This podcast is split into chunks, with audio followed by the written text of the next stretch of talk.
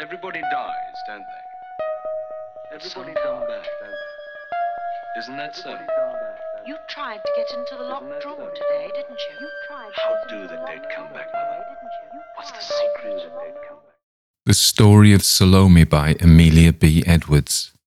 A few years ago, no matter how many, I, Harcourt Blunt, was travelling with my friend Coventry Turner, and it was on the steps of our hotel that I received from him the announcement, he sent one to me, that he was again in love. I tell you, Blunt, said my fellow traveller, she's the loveliest creature I ever beheld in my life. I laughed outright. My dear fellow, I replied, you've so often seen the loveliest creature you ever beheld in your life. I, but I'm in earnest now, for the first time. And you have so often been in earnest for the first time. Remember the innkeeper's daughter at Cologne? A pretty housemaid whom no training could have made presentable. Then there was the beautiful American at Interlaken. Yes, but, and the Bella Marchese at Prince Torlonia's ball. Not one of them worthy to be named in the same breath with my imperial Venetian. Come with me to the Merceria and be convinced. By taking a gondola to St. Mark's Place, we shall be there in a quarter of an hour. I went, and he raved of his new flame all the way. She was a Jewess, he would convert her. Her father kept a shop in the Merceria. What of that? He dealt only in the costliest Oriental merchandise and was as rich as Rothschild.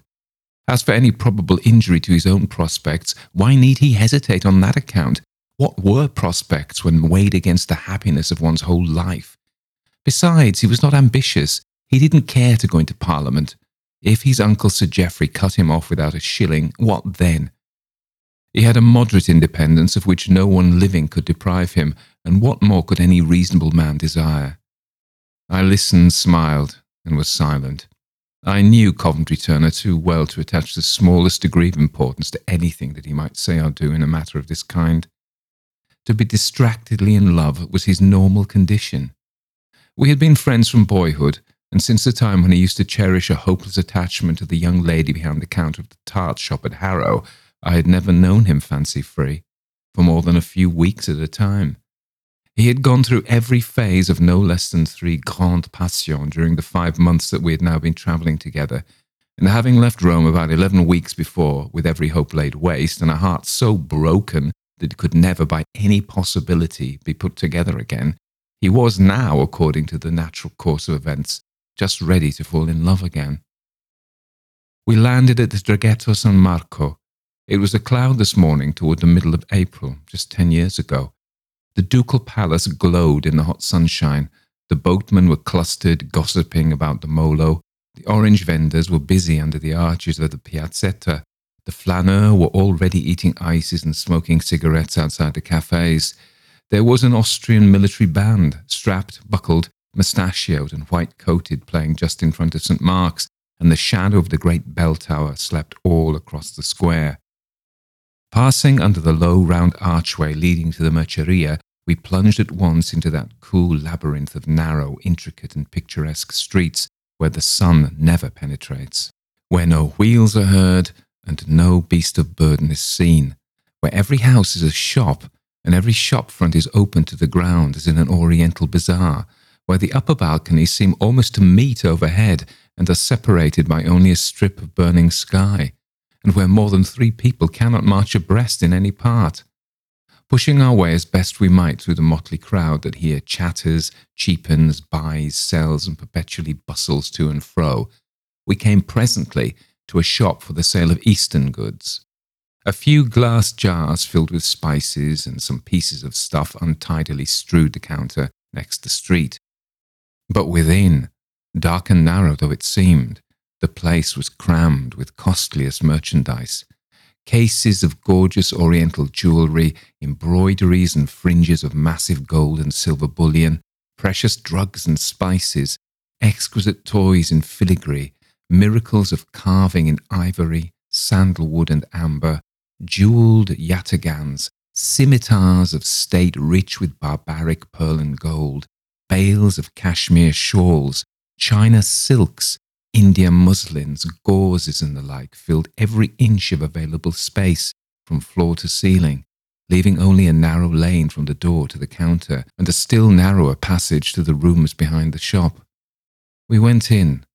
A young woman who was sitting reading on a low seat behind the counter laid aside her book and rose slowly. She was dressed wholly in black.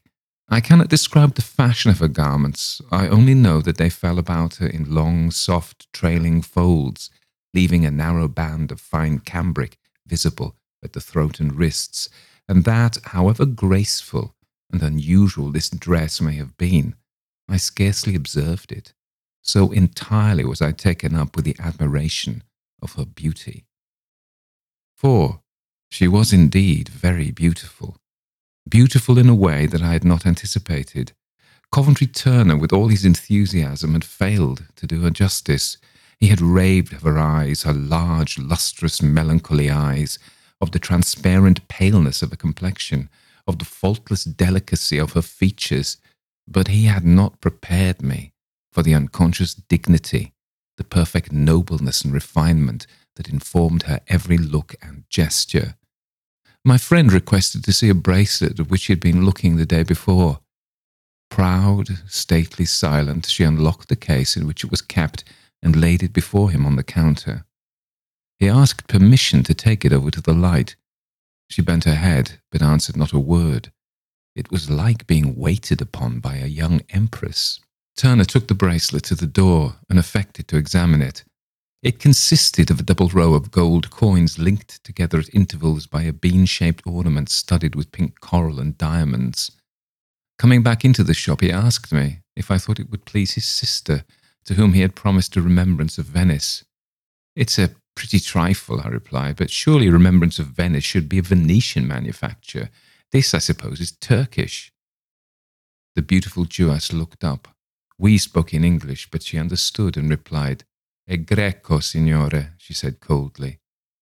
At this moment, an old man came suddenly forward from some dark counting house at the back, a grizzled, bearded, eager eyed Shylock with a pen behind his ear. Go in, Salome, go in, my daughter, he said hurriedly. I will serve these gentlemen. She lifted her eyes to his for one moment, then moved silently away and vanished in the gloom of the room beyond. We saw her no more. We lingered a while looking over the contents of the jewel cases, but in vain. Then Turner bought his bracelet, and we went out again into the narrow streets and back to the open daylight of the Gran Piazza. Well, he said breathlessly, what do you think of her? She's very lovely. Lovelier than you expected. Much lovelier. But, but what? The sooner you succeed in forgetting her, the better. He vowed, of course, that he never would and never could forget her.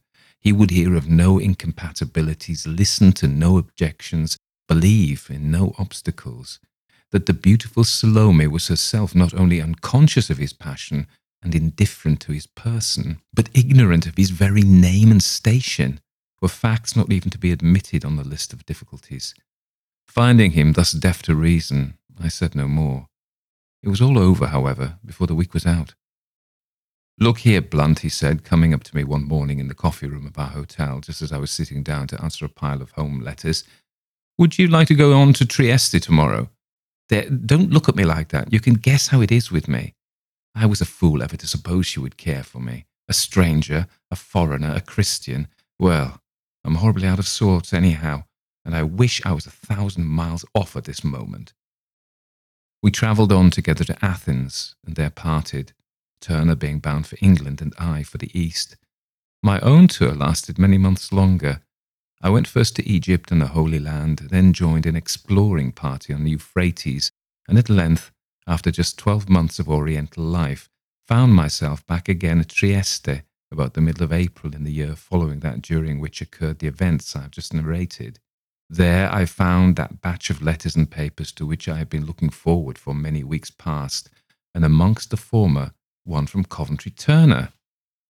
This time he was not only irrecoverably in love, but on the eve of matrimony. The letter was rapturous and extravagant enough. The writer was the happiest of men, his destined bride the loveliest and most amiable of her sex, the future a paradise, the past a melancholy series of mistakes. As for love, he had never, of course, known what it was until now. And what a beautiful Salome. Not one word of her from beginning to end. He had forgotten her as utterly as if she had never existed. And yet, how desperately in love and how desperately in despair he was one little year ago. Ah, yes, but then it was one little year ago. And who that had ever known Coventry Turner would expect him to remember la plus grande des grandes passions for even half that time? I slept that night at Trieste and went on the next day to Venice.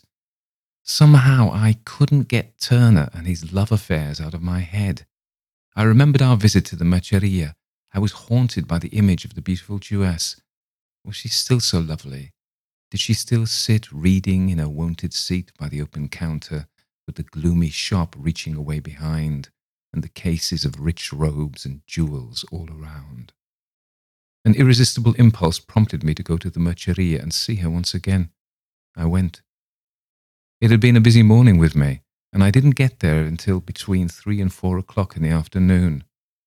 The place was crowded.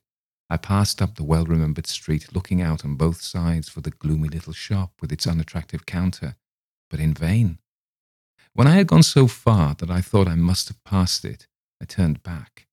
House by house, I retraced my steps to the very entrance, and still couldn't find it. Then, concluding that I had not gone far enough at first, I turned back again till I reached a spot where several streets diverged. Here I came to a standstill, for beyond this point I knew I had not passed before. It was now only too evident that the Jew no longer occupied his former shop in the Merceria, and that my chance of discovering his whereabouts was exceedingly slender. I could not inquire of his successor because I couldn't identify the house. I found it impossible even to remember what trades were carried on by his neighbours on either side. I was ignorant of his very name. Convinced, therefore, of the inutility of making any further effort, I gave up the search and comforted myself by reflecting that my own heart was not made of adamant and that it was perhaps better for my peace not to see the beautiful Salome again. I was destined to see her again, however, and that many days had passed over my head. A year of more than ordinarily fatiguing Eastern travel had left me in need of rest, and I had resolved to allow myself a month's sketching in Venice and its neighbourhood before turning my face homewards. As, therefore, it is manifestly the first object of a sketcher to select his points of view, and as no more luxurious machine than the Venetian gondola were ever invented for the use of man, I proceeded to employ the first days of my stay in endless boatings to and fro, now exploring all manner of canals and canaletti, rowing out in the direction of the Murano, now making for the islands beyond San Pietro Castello, and in the course of these pilgrimages, noting down an infinite number of picturesque sights and smoking an infinite number of cigarettes. It was, I think, about the fourth or fifth day of this pleasant work when my gondolier proposed to take me as far as the Lido. It wanted about two hours to sunset, and the great sandbank lay not more than three or four miles away. So I gave the word, and in another moment we had changed our route and were gliding farther and farther from Venice at each dip of the oar. Then the long, dull, distant ridge that had all day bounded the shallow horizon rose gradually above the placid level of the lagune, assumed a more broken outline, resolved itself into hillocks and hollows of tawny sand, showed here and there a patch of parched grass and tangled brake, and looked like the coasts of some inhospitable desert beyond which no traveller might penetrate. My boatman made straight for a spot where some stakes at the water's edge gave token of a landing place, and here, though with some difficulty for the tide was low, ran the gondola aground. I landed my first step was among graves. È il cimitero giudaico, signore, said my gondolier with a touch of his cap. The Jewish cemetery, the ghetto of the dead. I remembered now to have read or heard long since how the Venetian Jews, cut off in death as in life from the neighbourhood of their Christian rulers, had been buried from immemorial time upon this desolate waste. I stooped to examine the headstone at my feet. It was but a shattered fragment, crusted over with yellow lichens, crusted over with yellow lichens, and eaten away by the salt sea air. I passed on to the next, and the next. Some were completely matted over with weeds and brambles. Some were half buried in the drifting sand. Of some, only a corner remained above the surface. Here and there, a name, a date, a fragment of heraldic carving or part of a Hebrew inscription was yet legible, but all were more or less broken and effaced. Wandering on thus among graves and hillocks, ascending at every step and passing some three or four glassy pools overgrown with gaunt looking reeds, I presently found that I had reached the central and most elevated part of the Lido, and that I commanded an uninterrupted view on every side. On the one hand lay the broad, silent lagune bounded by Venice and the Euganean hills, on the other, stealing up in long lazy folds and breaking noiselessly against the endless shore, the blue Adriatic. An old man gathering shells on the seaward side, a distant gondola on the laguna were the only signs of life for miles around. Standing on the upper ridge of this narrow barrier, looking upon both waters and watching the gradual approach of what promised to be a gorgeous sunset, I fell into one of those wandering trains of thought in which the real and unreal succeed each other as capriciously as in a dream. I remembered how Goethe here conceived his vertebral theory of the skull, how Byron, too lame to walk, kept his horse on the Lido, and here rode daily to and fro, how Shelley loved the wild solitude of the place, wrote of it in Julian and Maddalo, listened, perhaps from this very spot, to the madhouse bell on the island of San Giorgio. Then I wondered if Titian had ever come hither from his gloomy house on the other side of Venice to study the gold and purple of these western skies. If Othello had walked here with Desdemona, if Shylock was buried yonder, and Leah, whom he loved when he was a bachelor. And then, in the midst of my reverie, I came suddenly upon another Jewish cemetery. Was it indeed another? Or but an outlying portion of the first. It was evidently another and a more modern one. The ground was better kept, the monuments were newer. Such dates as I had succeeded in deciphering on the broken sepulchres lower down were all of the 14th and 15th centuries, but the inscriptions upon these bore reference to quite recent interments. I went on a few steps farther. I stopped to copy a quaint Italian couplet on one tomb, to gather a wild forget me not from the foot of another, to put aside a bramble that trailed across a third. And then I became aware for the first time of a lady sitting beside the grave not a dozen yards from the spot on which I stood. I had believed myself so utterly alone and was so taken by surprise that for the first moment I could have almost persuaded myself that she also was of the stuff that dreams are made of. She was dressed from head to foot in the deepest mourning, her face turned from me, looking towards the sunset, her cheek resting in the palm of her hand. The grave by which she sat was obviously recent. The scant herbage round about had been lately disturbed, and the marble headstone looked as if it had not yet undergone a week's exposure to wind and weather. Persuaded that she had not observed me, I lingered for an instant looking at her. Something in the grace and sorrow of her attitude, something in the turn of her head, and the flow of her sable draperies arrested my attention. Was she young? I fancied so. Did she mourn a husband, a lover, a parent? I glanced towards the headstone.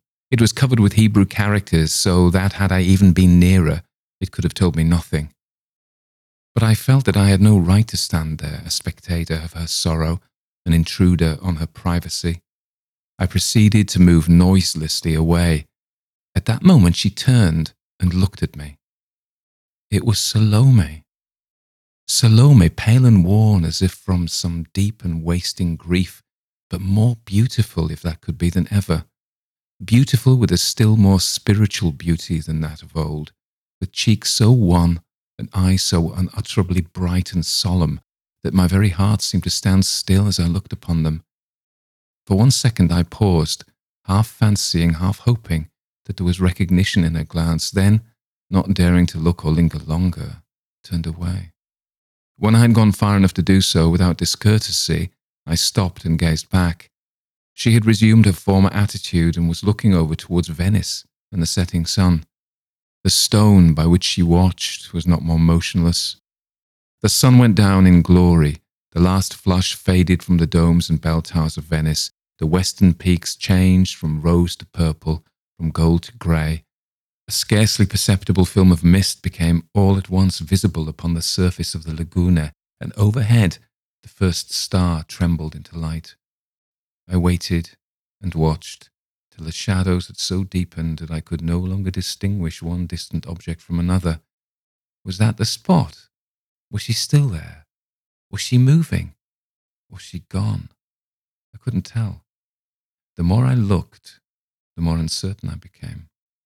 Then, fearing to miss my way in the fast gathering twilight, I struck down toward the water's edge and made for the point at which I had landed.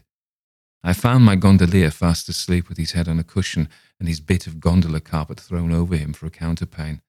I asked if he had seen any other boat put off from the Lido since I left. He rubbed his eyes, started up, and was awake in a moment.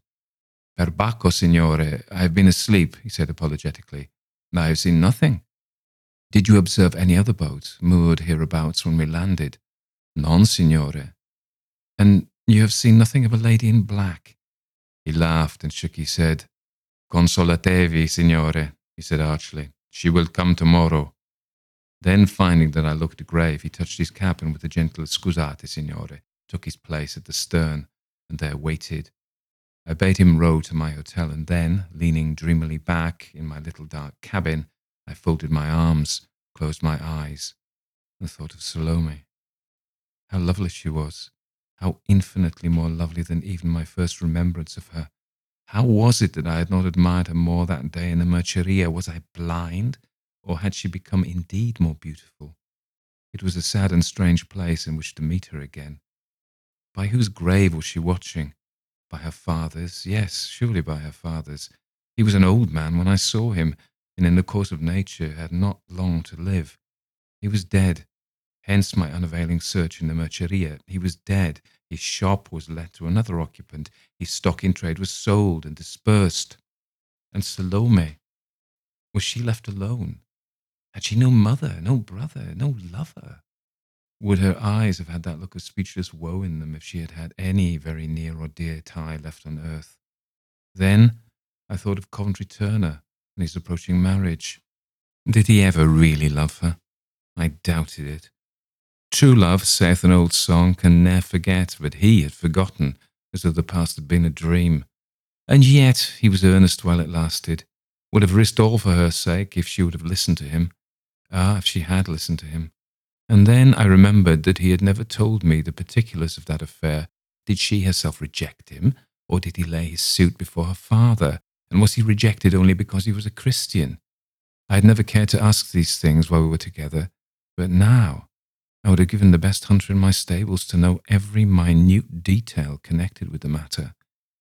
Pondering thus, travelling over the same ground again and again, wondering whether she remembered me, whether she was poor, whether she was indeed alone in the world, how long the old man had been dead, and a hundred other things of the same kind, I scarcely noticed how the watery miles glided past, or how the night closed in. One question, however, recurred oftener than any other. How was I to see her again?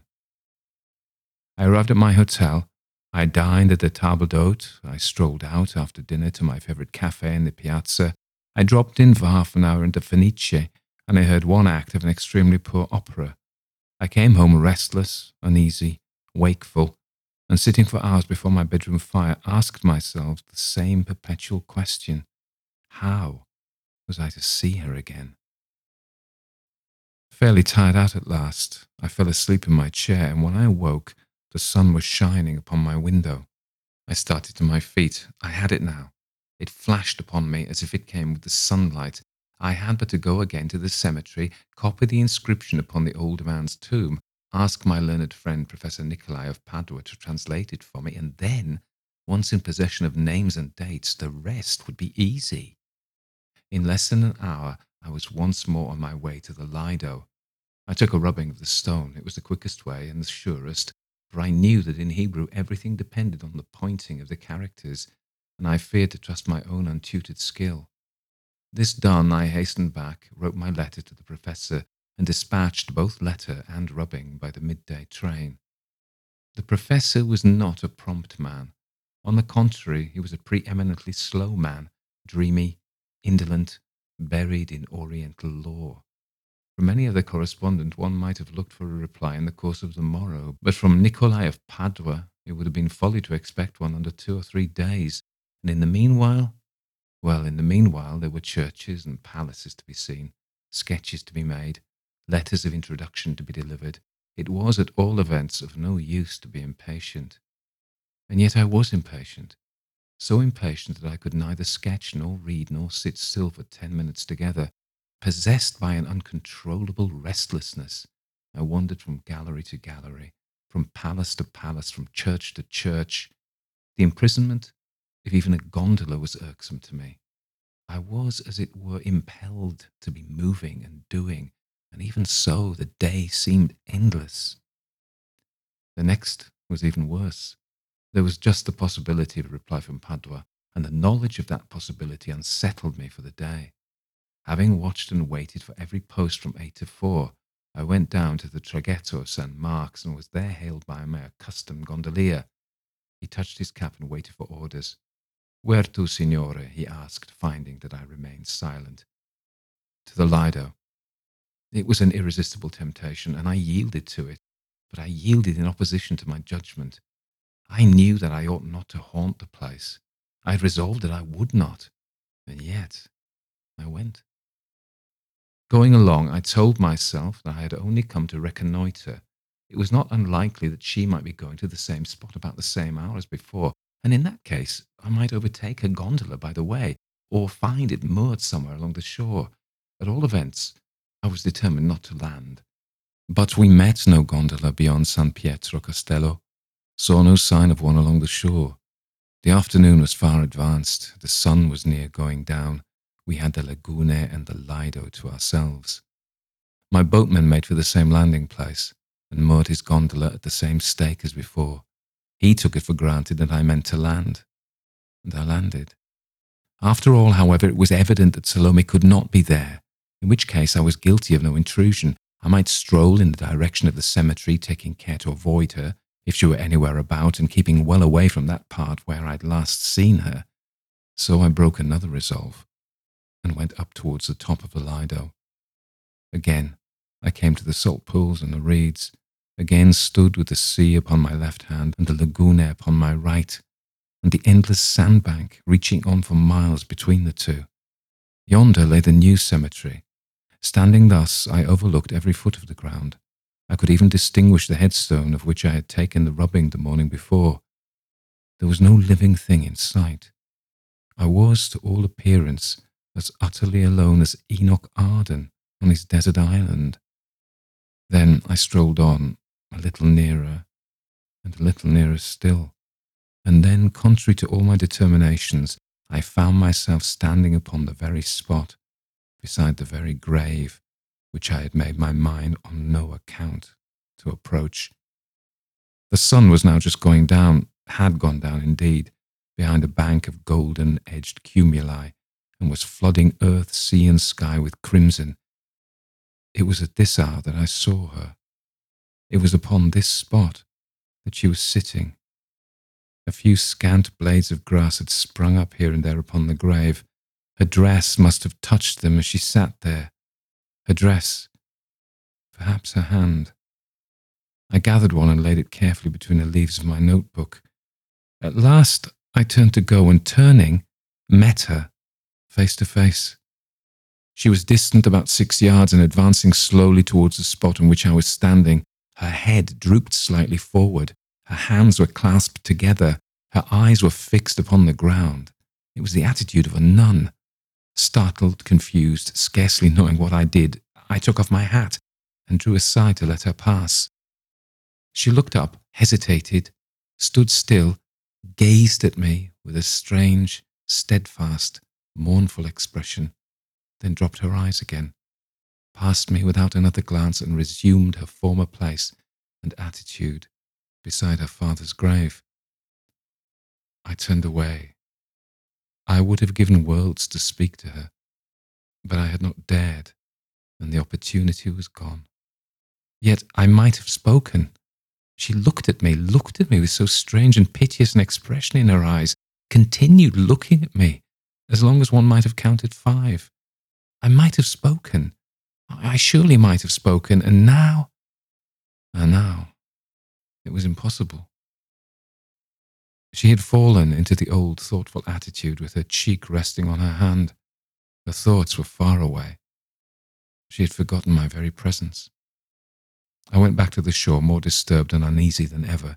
I spent all the remaining daylight in rowing up and down the margin of the Lido, looking for her gondola, hoping at all events to see her put off, to follow her perhaps across the waste of waters. But the dusk came quickly on, and then darkness, and I left at last without having seen any further sign or token of her presence. Lying awake that night, Tossing uneasily upon my bed and thinking over the incidents of the last few days, I found myself perpetually recurring to that long, steady, sorrowful gaze with which she fixed upon me in the cemetery. The more I thought of it, the more I seemed to feel that there was in it some deeper meaning than I, in my confusion, had observed at the time. It was such a strange look, a look almost of entreaty, of asking for help or sympathy like the dumb appeal in the eyes of a sick animal. Could this really be?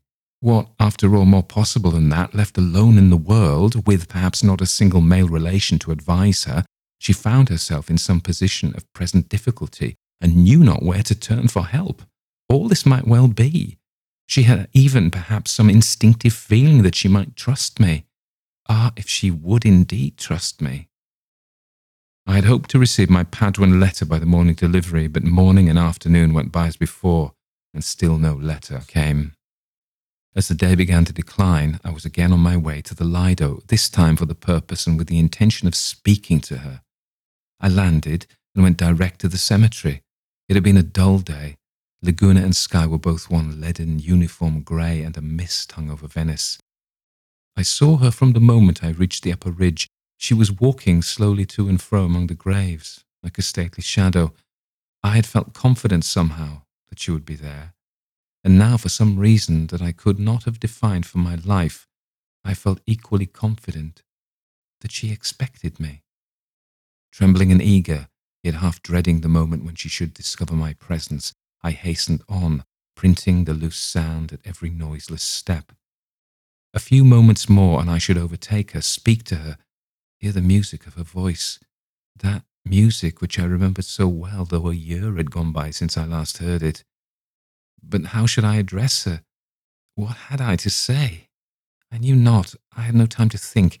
I could only hurry on till within some ten feet of her trailing garments, stand still when she turned, and uncover before her as if she were a queen. She paused and looked at me, just as she had paused and looked at me the evening before, with the same sorrowful meaning in her eyes, with even more than the same entreating expression but she waited for me to speak. I did speak. I can't recall what I said. I only know that I faltered something of an apology, mentioned that I had had the honor of meeting her before many months ago, and trying to say more, trying to express how thankfully and proudly I would devote myself to any service, however humble, however laborious. I failed both in voice and words and broke down utterly. Having come to a stop, I looked up and found her eyes still fixed upon me. You are a Christian, she said. A trembling came upon me at the first sound of her voice. It was the same voice, distinct, melodious, scarce louder than a whisper, and yet it was not quite the same.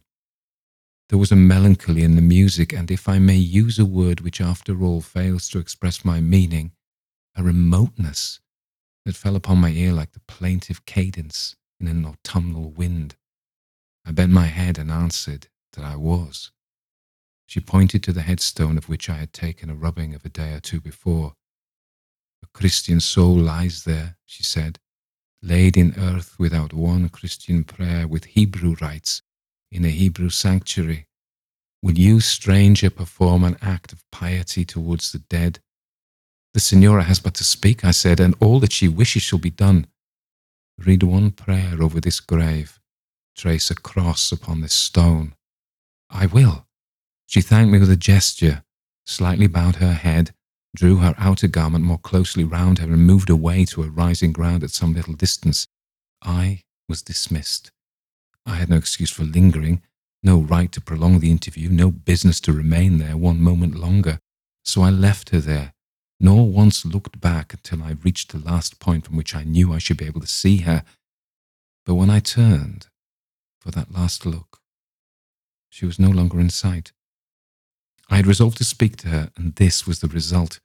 A stranger interview never surely fell to the lot of man. I had said nothing that I meant to say, had learnt nothing that I sought to know.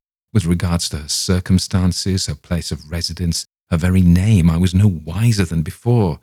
And yet I had perhaps no reason to be dissatisfied. She had honoured me with her confidence and entrusted to me a task of some difficulty and importance. It now only remained for me to execute that task as thoroughly and as quickly as possible. That done, I might fairly hope to win some place in her remembrance by and by, perhaps in her esteem. Meanwhile, the old question rose again whose grave could it be? I had settled this matter so conclusively in my own mind from the first that I could scarcely believe even now that it was not her father's. Yet that he should have died a secret convert to Christianity was incredible. Whose grave could it be? A lover's? A Christian lover's? Alas, it might be. Or a sister's. In either of these cases, it was more than probable that Salome was herself a convert. But I had no time to waste in conjecture. I must act, and act promptly. I hastened back to Venice as fast as my gondolier could row me, and as we went along, I promised myself that all her wishes should be carried out before she visited the spot again.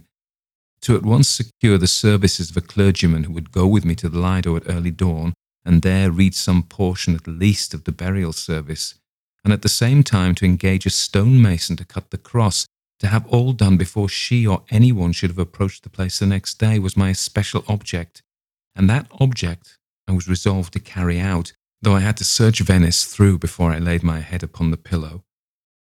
I found my clergyman without difficulty. He was a young man occupying rooms in the same hotel and on the same floor as myself. I had met him each day at the table d'hote and conversed with him once or twice in the reading room. He was a North countryman, had not long since taken orders, and was both gentlemanly and obliging.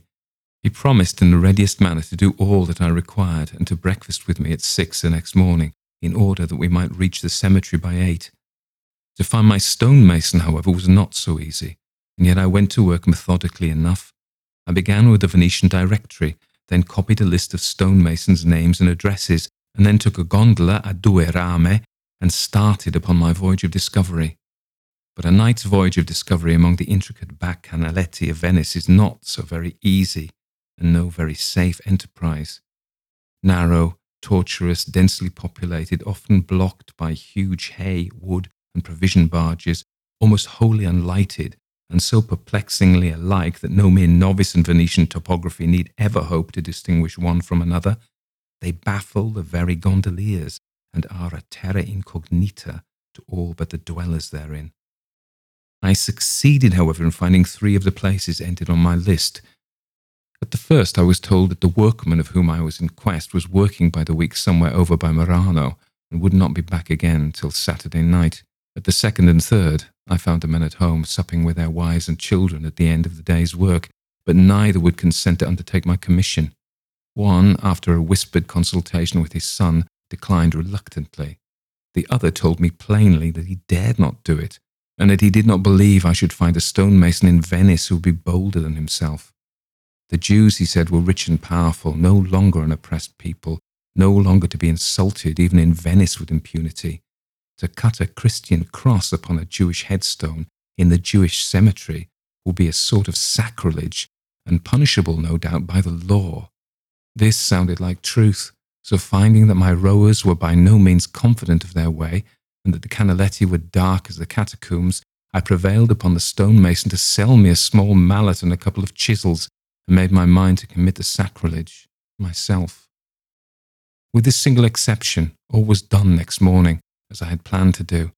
My new acquaintance breakfasted with me, accompanied me to the Lido, read such portions of the burial service as seemed proper to him, and then, having business in Venice, left me to my task.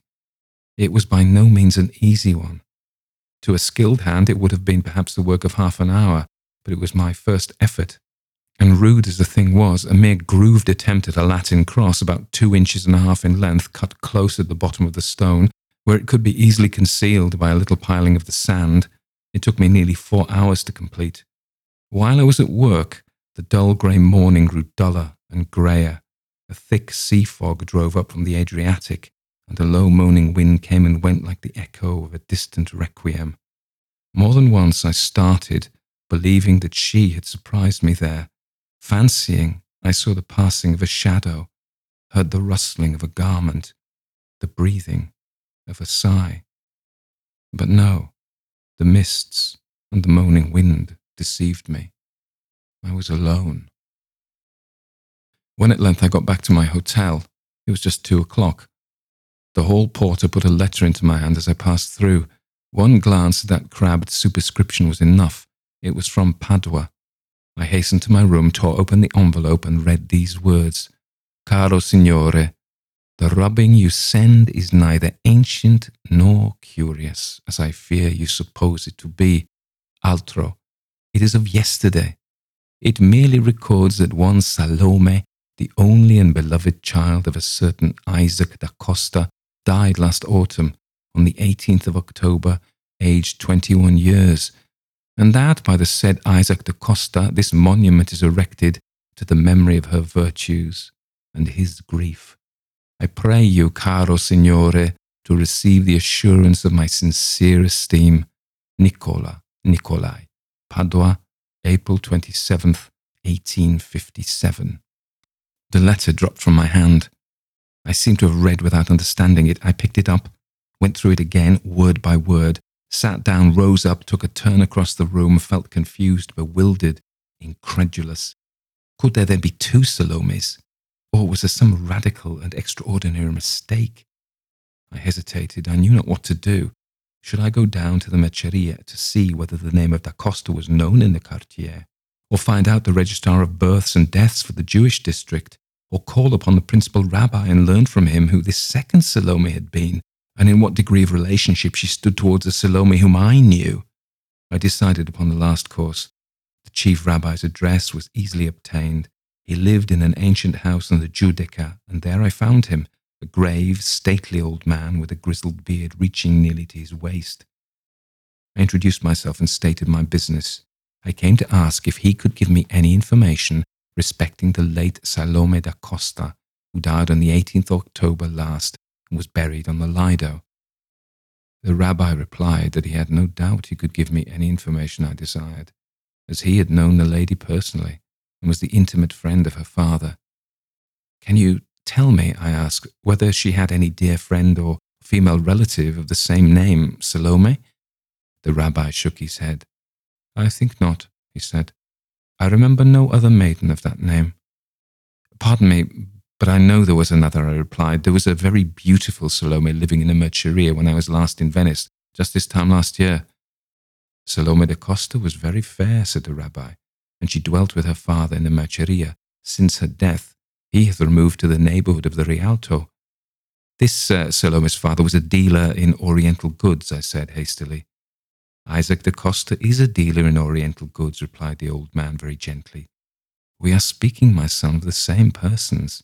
Impossible. He shook his head again. But she lives, I exclaimed, becoming greatly agitated. She lives. I've seen her. I've spoken to her. I saw her only last evening. Nay, he said compassionately, this is some dream. She of whom you speak is indeed no more. I saw her only last evening, I replied. Where did you suppose you beheld her? On the Lido. On the Lido.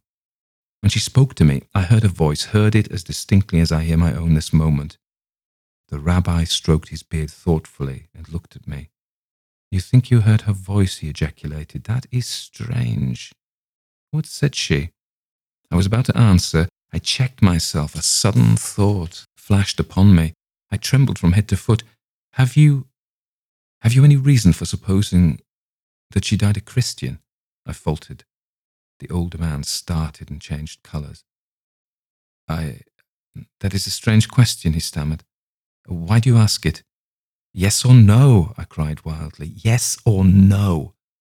He frowned, looked down, hesitated. I admit, he said after a moment or two, I admit that I may have heard something tending that way. It may be that the maiden cherished some secret doubt. Yet she was no professed Christian. Laid in earth without one Christian prayer, with Hebrew rites in a Hebrew sanctuary, I repeated to myself.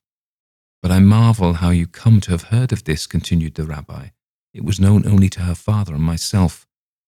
Sir, I said solemnly, I know now that Salome da Costa is dead. I have seen her spirit thrice, haunting the spot where. My voice broke. I could not utter the words. Last evening, at sunset, I resumed, was the third time. Never doubting that, that I indeed beheld her in the flesh, I spoke to her. She answered me. She, she told me this. The rabbi covered his face with his hands and so remained for some time, lost in meditation. Young man, he said at length, your story is strange, and you bring strange evidence to bear upon it. It may be as you say. It may be that you are the dupe of some waking dream. I know not. He knew not. But I, ah, I, knew only too well. I knew now why she had appeared to me clothed with such unearthly beauty. I understood now that look of dumb entreaty in her eyes, that tone of strange remoteness in her voice. The sweet soul could not rest amid the dust of its kinfolk, unhouselled, unanointed, unannealed, lacking even one Christian prayer above its grave. And now was it all over? Should I never see her more? Never, ah, never. How I haunted the Lido at sunset for many a month, till spring had blossomed into autumn, and autumn had ripened into summer. How I wandered back to Venice year after year at the same season, while yet any vestige of that wild hope remained alive. How my heart has never throbbed, my pulse never leaped for love of mortal woman since that time, are details into which I need not enter here. Enough that I watched and waited, but that her gracious spirit appeared to me no more. I wait still, but I watch no longer. I know now that our place of meeting will not be here.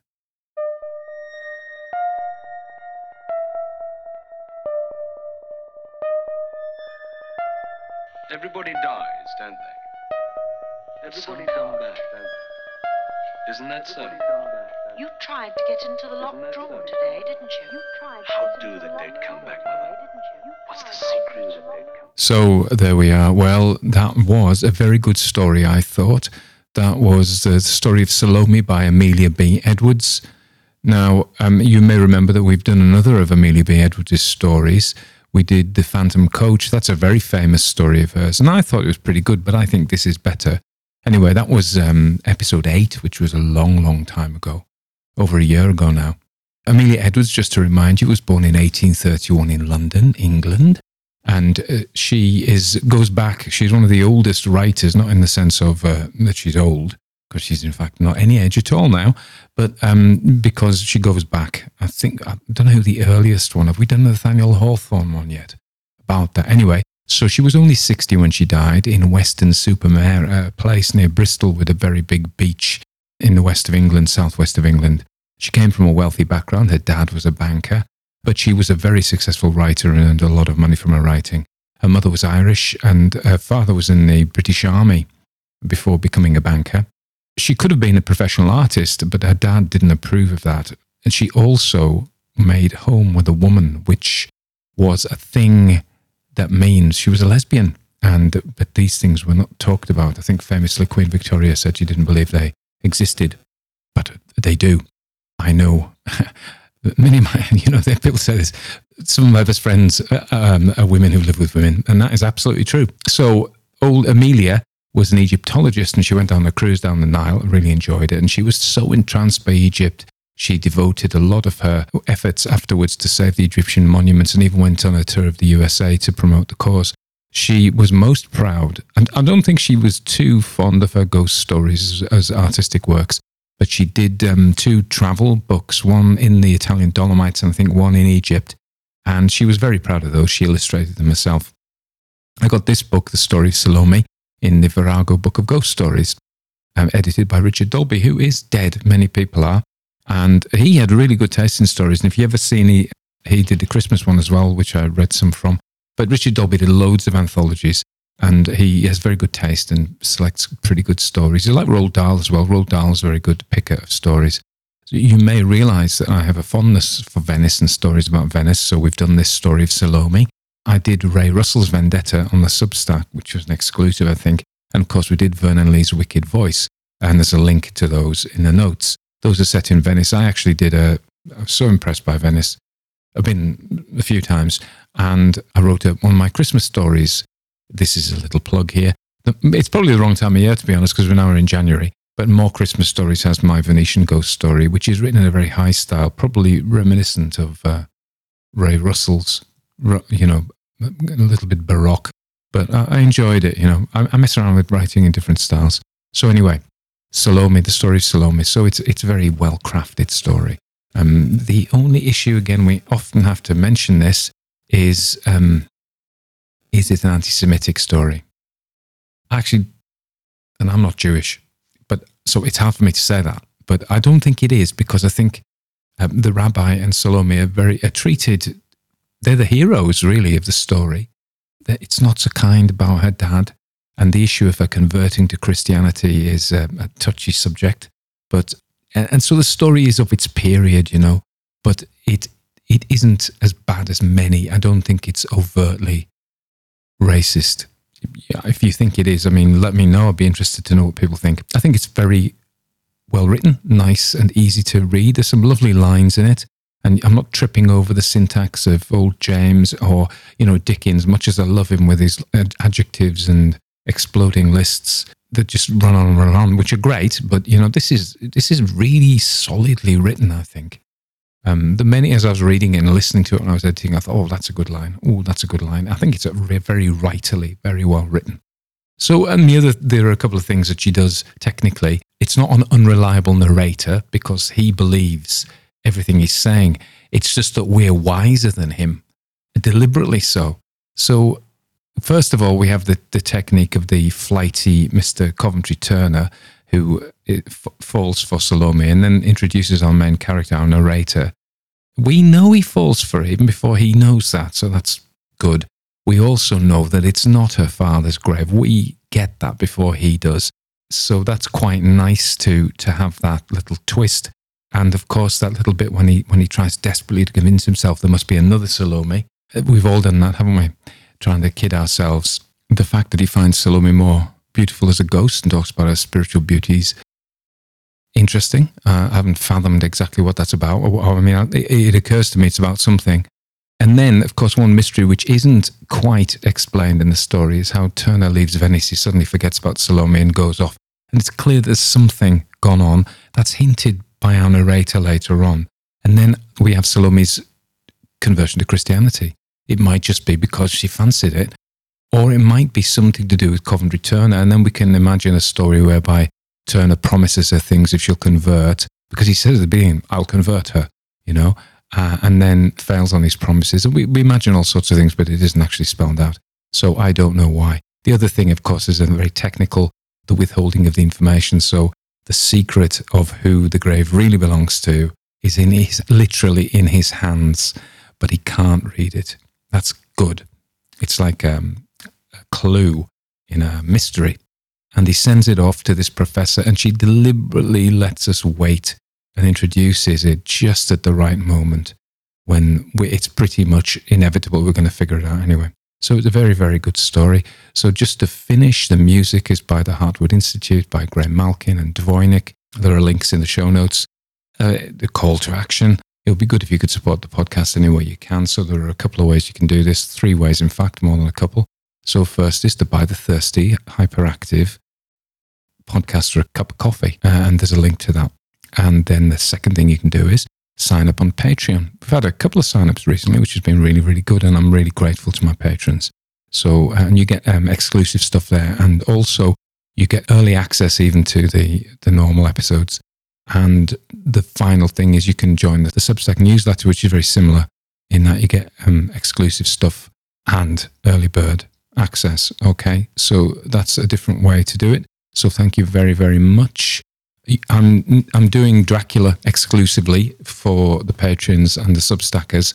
So I'm only doing the, you know, the publicly available podcasts two a month rather than four a month. And I'm doing two, two exclusives a month. I'm enjoying doing Dracula, one of my favorite books. And hopefully you will be so tempted you'll sign up and uh, become a patron or a substacker, a paid substacker, and get access to that. Okay. So happy new year. Well, we are. Happy new lockdown. Just heard that tonight. That's something to cheer me up in the dark depths of January when all the Christmas decorations have gone in, but I mustn't moan. So anyway, yeah, I'll speak to you soon.